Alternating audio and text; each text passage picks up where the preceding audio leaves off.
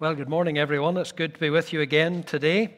And uh, thank you to the band. Thank you to um, Erin, who was good enough to bring her mum and dad along with her today, and her brother Oscar, as well as Sam, of course. Thank you to you all. Um, if you have your Bibles, you'd like to turn to John chapter 18. This morning, we um, come to the second in our series entitled uh, Countdown to the Cross. And so today we look at chapter 18 of John's Gospel, and we're going to read the first 12 verses. And this is the account of Jesus' betrayal and arrest, according to John. Um, as we read this account, uh, those who are familiar with your Bibles may well notice how different John's account of Jesus' arrest is. And um, in the Synoptic Gospels, Matthew, Mark, and Luke, um, the account is quite different and written from a different point of view. So we're studying John's today. This is what the text has to say. When Jesus had spoken these words, he went out with his disciples across the brook Kidron, where there was a garden, which he and his disciples entered. Now, Judas, who betrayed him, also knew the place for Jesus often met there with his disciples. So Judas, having procured a band of soldiers and some officers from the chief priests and the Pharisees, went there with lanterns and torches and weapons. Then Jesus, knowing all that would happen to him, came forward and said to them, Whom do you seek? They answered him, Jesus of Nazareth. Jesus said to them, I am he. Judas, who betrayed him, was standing with them. When Jesus said to them, I am he, they drew back and fell to the ground. So he asked them again, Whom do you seek? And they said, Jesus of Nazareth. He answered, I told you that I am he. So if you seek me, let these men go. This was to fulfill the word that he had spoken Of those whom you gave me, I have lost not one. Then Simon Peter, having a sword, drew it and struck the high priest's servant and cut off his right ear. The servant's name was Malchus. So Jesus said to Peter, Put your sword into its sheath. Shall I not drink the cup that the Father has given me? So the band of soldiers and their captain and the officers of the Jews arrested Jesus and bound him. Now, this is the story of Jesus' betrayal. And uh, it's easy to talk about betrayal uh, when you're um, removed from it, when you're disengaged from it. But when betrayal is part of your experience, when betrayal becomes a real part of your experience, the bite of betrayal goes very deep.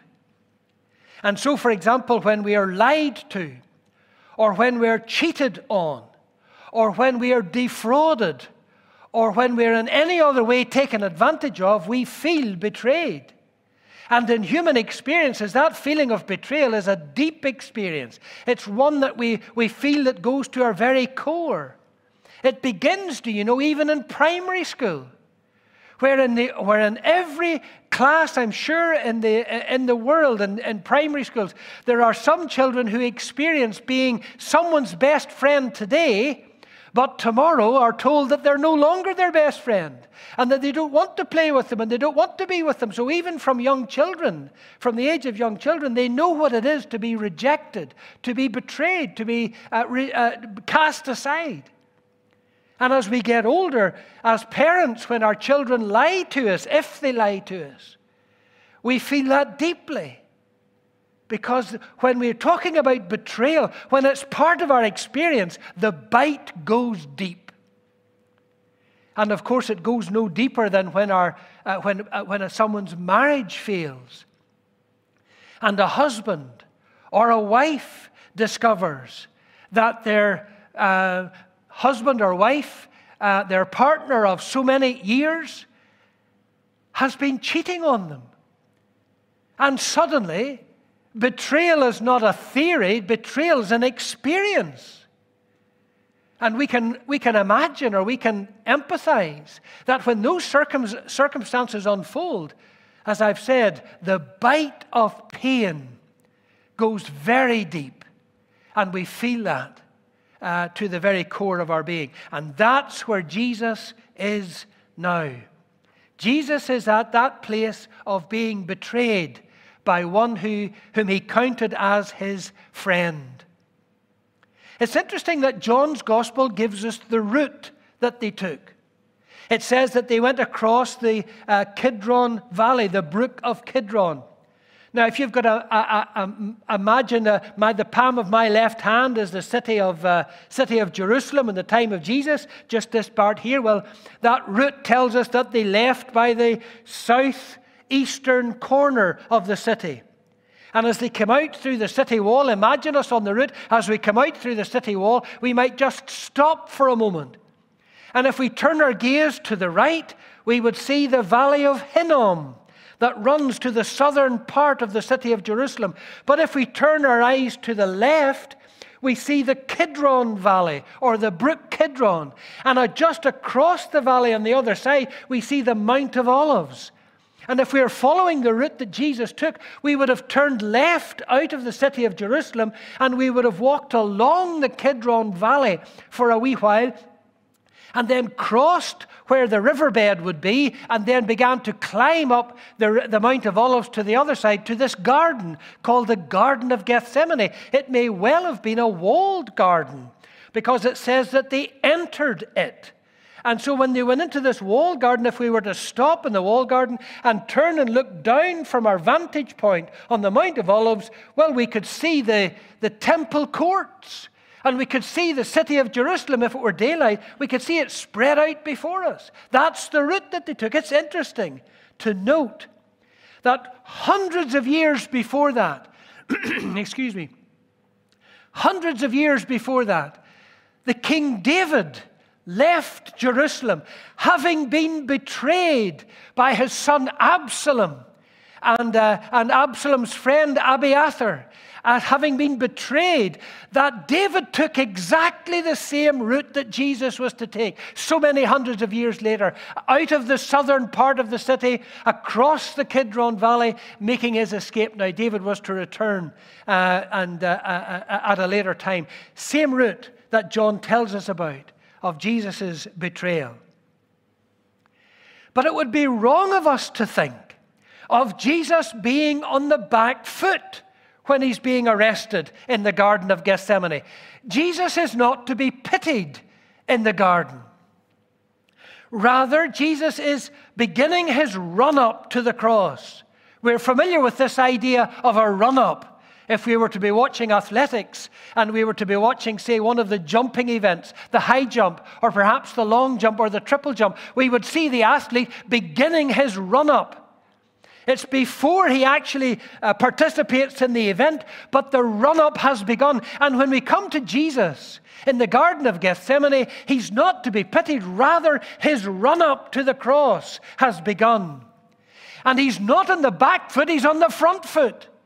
Because Jesus is eager to get to the cross. He's leaning forward to get to accomplish that for which God has sent him to do. He's on his run up. Now, there's a very vivid picture of this in the Old Testament that I want to remind you of. In the Old Testament, in, in 1 Samuel chapter 17, we have the story of David and Goliath. And uh, the two uh, warriors meet out in the open and uh, they exchange some words. They're not particularly polite words, but they have a conversation together. Goliath, the giant, and little David, uh, uh, uh, and they have words together. And when the words are finished, when the conversation has ended, the text tells us that Goliath moved forward towards David. And then it says that David moved towards Goliath. David began his run up to destroy Goliath. And that's where Jesus is in John chapter 18. That's what's happening here. He, like David moving towards Goliath, Jesus has begun his run up. He's not to be pitied. Jesus is on the offensive. Jesus is making his final attack.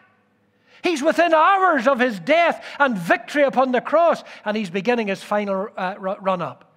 Now, I think that John's gospel spells that out for us very clearly that Jesus is not to be pitied, but Jesus is the regal person uh, that is God's representative. Turn to the text with me and notice some details that we would, uh, that, we would uh, uh, uh that I'd like to highlight. First of all, I want you to notice Jesus' divine control. It's Jesus who comes to this group and says to them, Whom do you seek? You see, Jesus is in control here.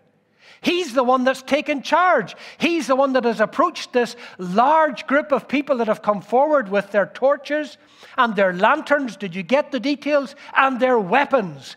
This group have come armed to the teeth, but Jesus is in charge. Who are you looking for? Can I help you in some way?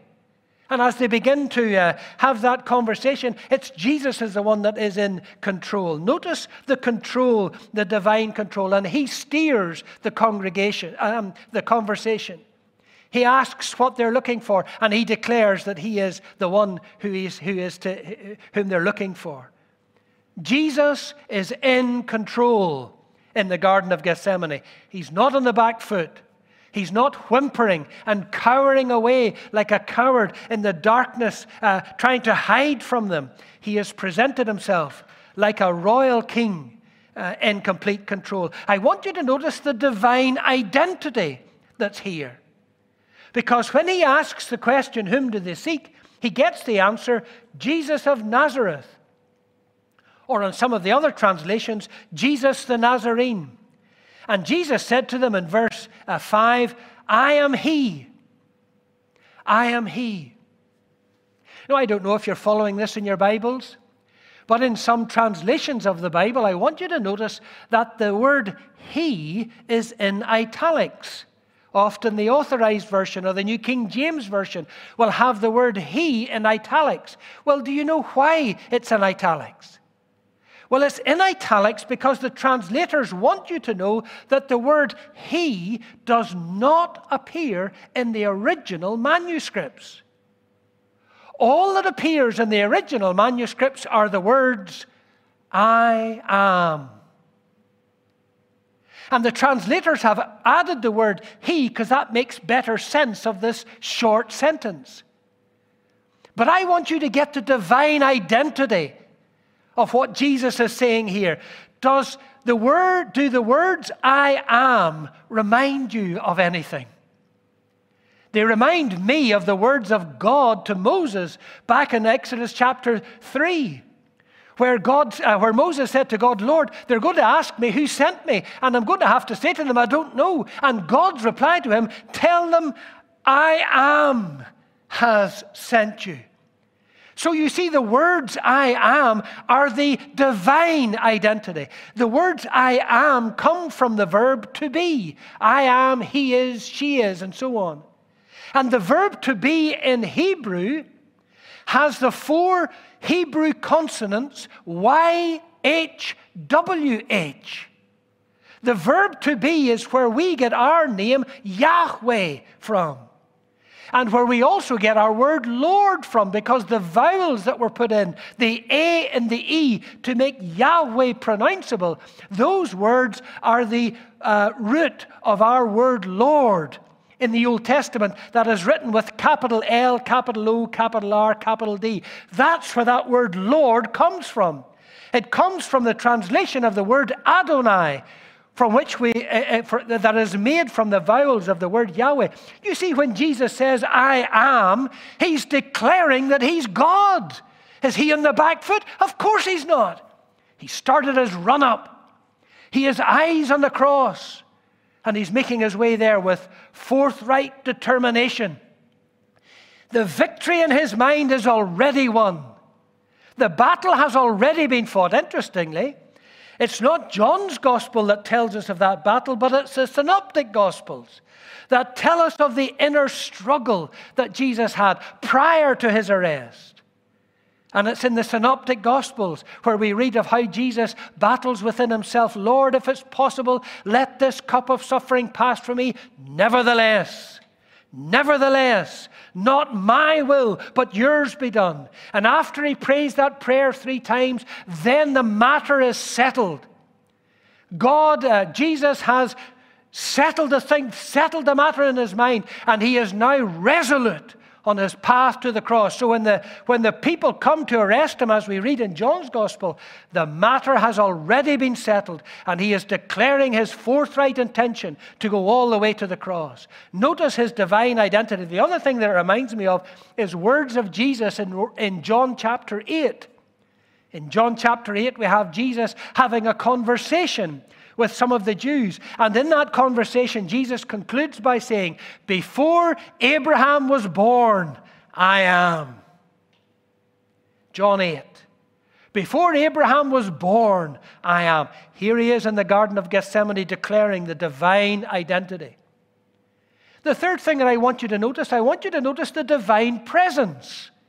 A divine control, a divine identity, and now a divine presence. Because we're told as soon as he says the words, I am, that the group fell, they drew back. Verse 6 I am, he said to them, and they drew back and fell to the ground. Well, you see, this is an involuntary action that is happening that, uh, that is representative of a divine presence. Throughout the Bible, often when there is a divine presence, there is a human prostration on the floor where people cast, uh, prostrate themselves before God Almighty. A Couple of examples.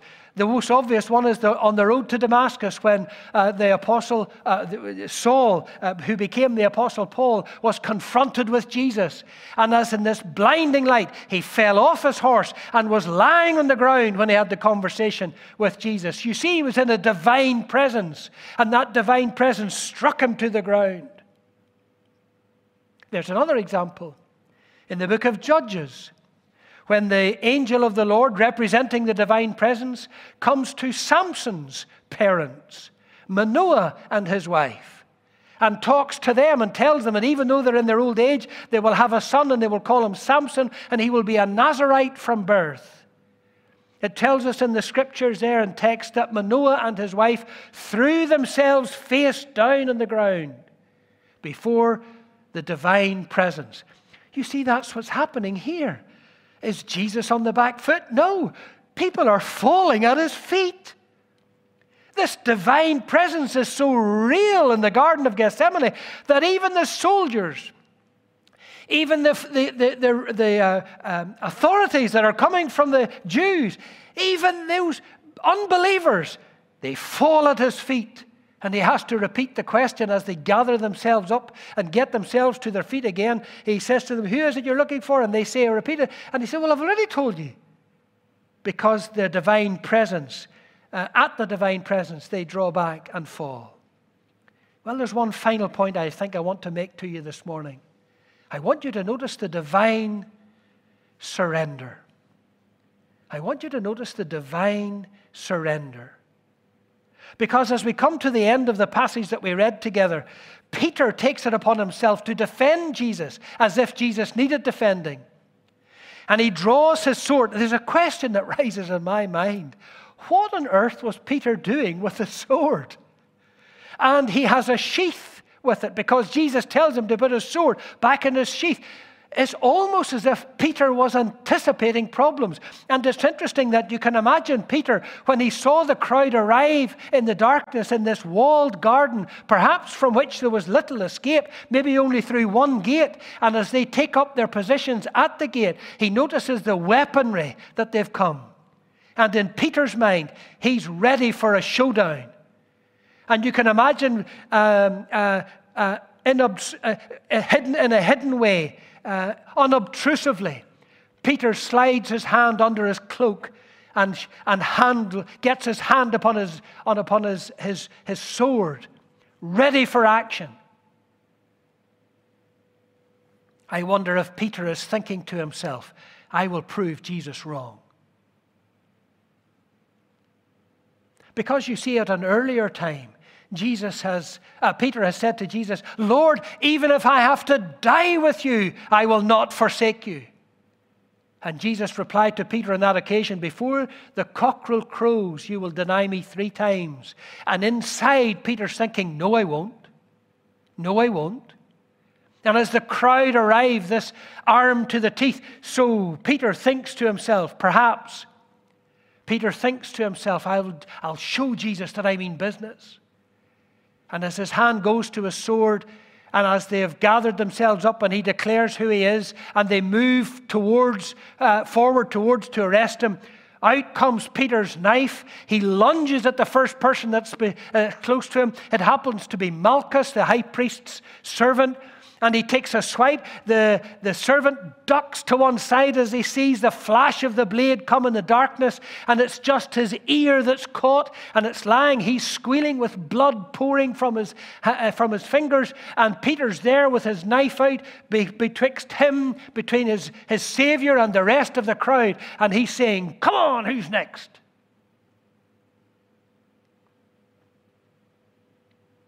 And Jesus says, Peter. What's wrong with you? Put your sword away, Peter. Quickly, he picks up the ear and heals the high priest's servant ear. And then, by way of explanation, from the synoptic gospels, but not from John, from the synoptic gospels, Jesus turns to Peter and says, I have 12 legions of angels at my disposal. Do you, many, do you know many angels that was? About 6,000.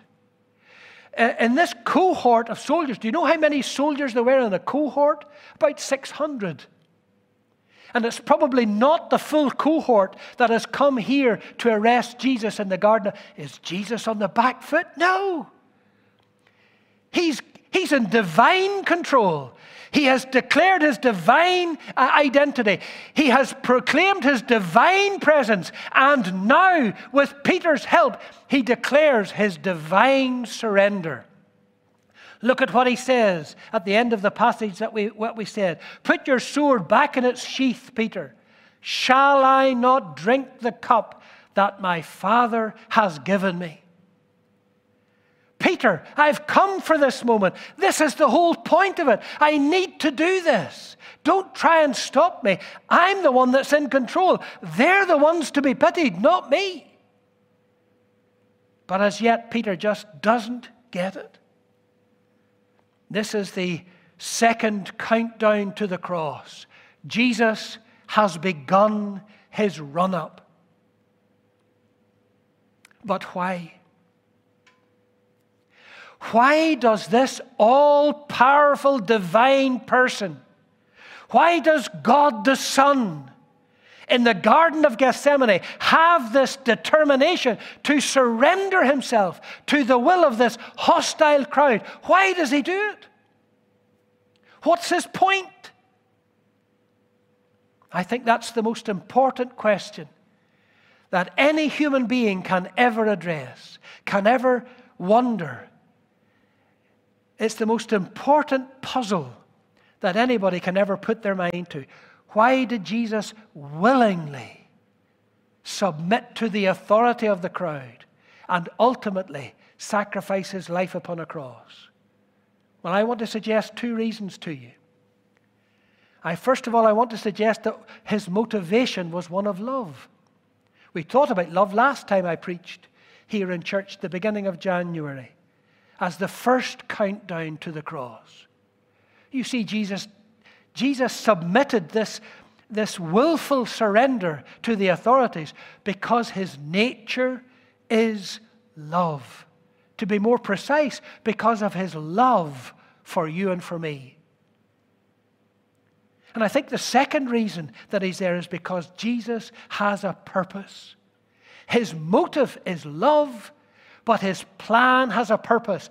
And it's a plan and a purpose that began in heaven. And he is here to do his Father's will.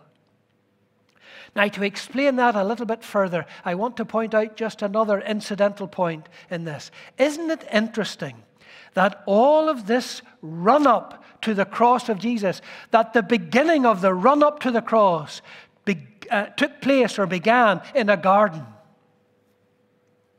You see, what we're reading about here in John chapter 18 is the, the run up to man's redemption. And it began in a garden. And the point that I want to make to you is simply this that the run up to man's destruction, that the run up to man's failure, that the run up to man's sin, it also began in a garden. The Garden of Eden, so many thousands of years before Jesus came to redeem the world. And that's the purpose that Jesus has. That's why he's going to the cross. That's why he is willfully and willingly laying down his life because of something that happened in another garden thousands of years, thousands of generations on a previous occasion. Because in the original garden, in the Garden of Geth, in the Garden of Eden, there was a curse that came upon human beings. There was a, a, damnation that came upon human beings. And the purpose that Jesus has in the Garden of Gethsemane is to break the curse, is to break the damnation. And in the Garden of Gethsemane, the run up to the accomplishment of the uh, solving the problem of the fall of the curse of humanity, of the human predicament, the redemption of mankind. That's what Jesus is doing now, and that's the purpose that he has. And all through the events of Jesus' last hours on this earth can, can be seen to be ticking off the boxes, the problems that had been raised in the Garden of Eden so many thousands of years previously. Let me just unpack that as I bring this message to a close a little bit further. You see, in the Garden of Eden, the key word there was alienation. Separation leading to alienation. First of all, Adam and Eve, they were separated from God. You see, they were made to be with God. They were made to be part of God. They were made that, to have God as part of them. That was the way, that was the way that they were created. But in the Garden of Eden, they lost that. That God dimension to their life was gone. That's what, that's what the Lord meant when He said, If you eat of the forbidden fruit, in that moment you shall surely die. That's what God meant. But they weren't just alienated from God. This huge barrier of sin that went up between them and God that made them run and hide. They were also alienated from each other. Human alienation. Human relationships began to deteriorate that moment in the Garden of Eden with the fall all human relationships. It has this, it has that, that's when the seed of divorce was introduced. That's when the seed of uh, war was introduced. That's when the seed of uh, bickering and fighting was introduced. That's where the seed of malice was introduced. That's where the seed of uh, aggression and violence and crime, that's where it was sown in the Garden of Eden between Adam and Eve when they fell and they lost their relationship with God. That's the alienation and separation that they experienced. But even more than that, human beings, they were alienated from themselves. Adam and Eve lost their peace of mind. They were troubled by shame and guilt and fear. They lost their harmony within. And when Jesus began his run up to the cross in the Garden of Gethsemane, those were the things he had in his mind. Those were the things that he came to solve. And in this second garden, this Garden of Gethsemane, with his run up to the cross, Jesus begins the task of redeeming the world from the curse of the fall that had taken place in a garden so many generations prior. Now, you see, when, when Jesus surrendered his will, do you know why he did that? He did that for his Father. Jesus' surrender wasn't for you and for me. Jesus' surrender was for his heavenly Father. I have come to do my Father's will, God said, uh, Jesus said. I have come to do what my Father. And you see, the first um, purpose of the cross, the first purpose of the cross was not, not directed to you and me. The first purpose of the cross was directed towards God. That the heavenly judicial system would maintain its integrity. Because when the barriers went up, a holy God cannot come into contact with a sinful man. And as a result, there was a, a that, that um, judgment had been passed upon human beings and that separation had been, had been set. And because of God's judgment, Jesus had to die. That's why the first part of the cross is towards that. It's in New Testament, what Paul describes it as propitiation. It's turning away the wrath of God. Well, then you see, it not only was his, his surrender willing, but then he, he died upon a cross. Well, you see, that, that accomplished something else.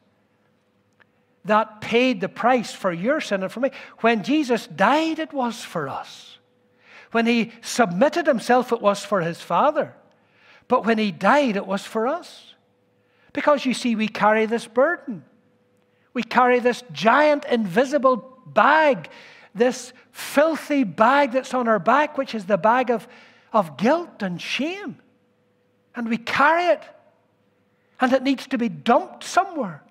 And we can't just cut it free and let it lie at the side of the road like an old wreck of a car. We can't just do that. It has to be disposed of properly. This guilt and, and shame that is, our, that is ours in humanity needs to be taken to the cross, and the punishment of all of that needs to be carried out. And you and I deserve that punishment. But when Jesus died, it was for us. He took our punishment.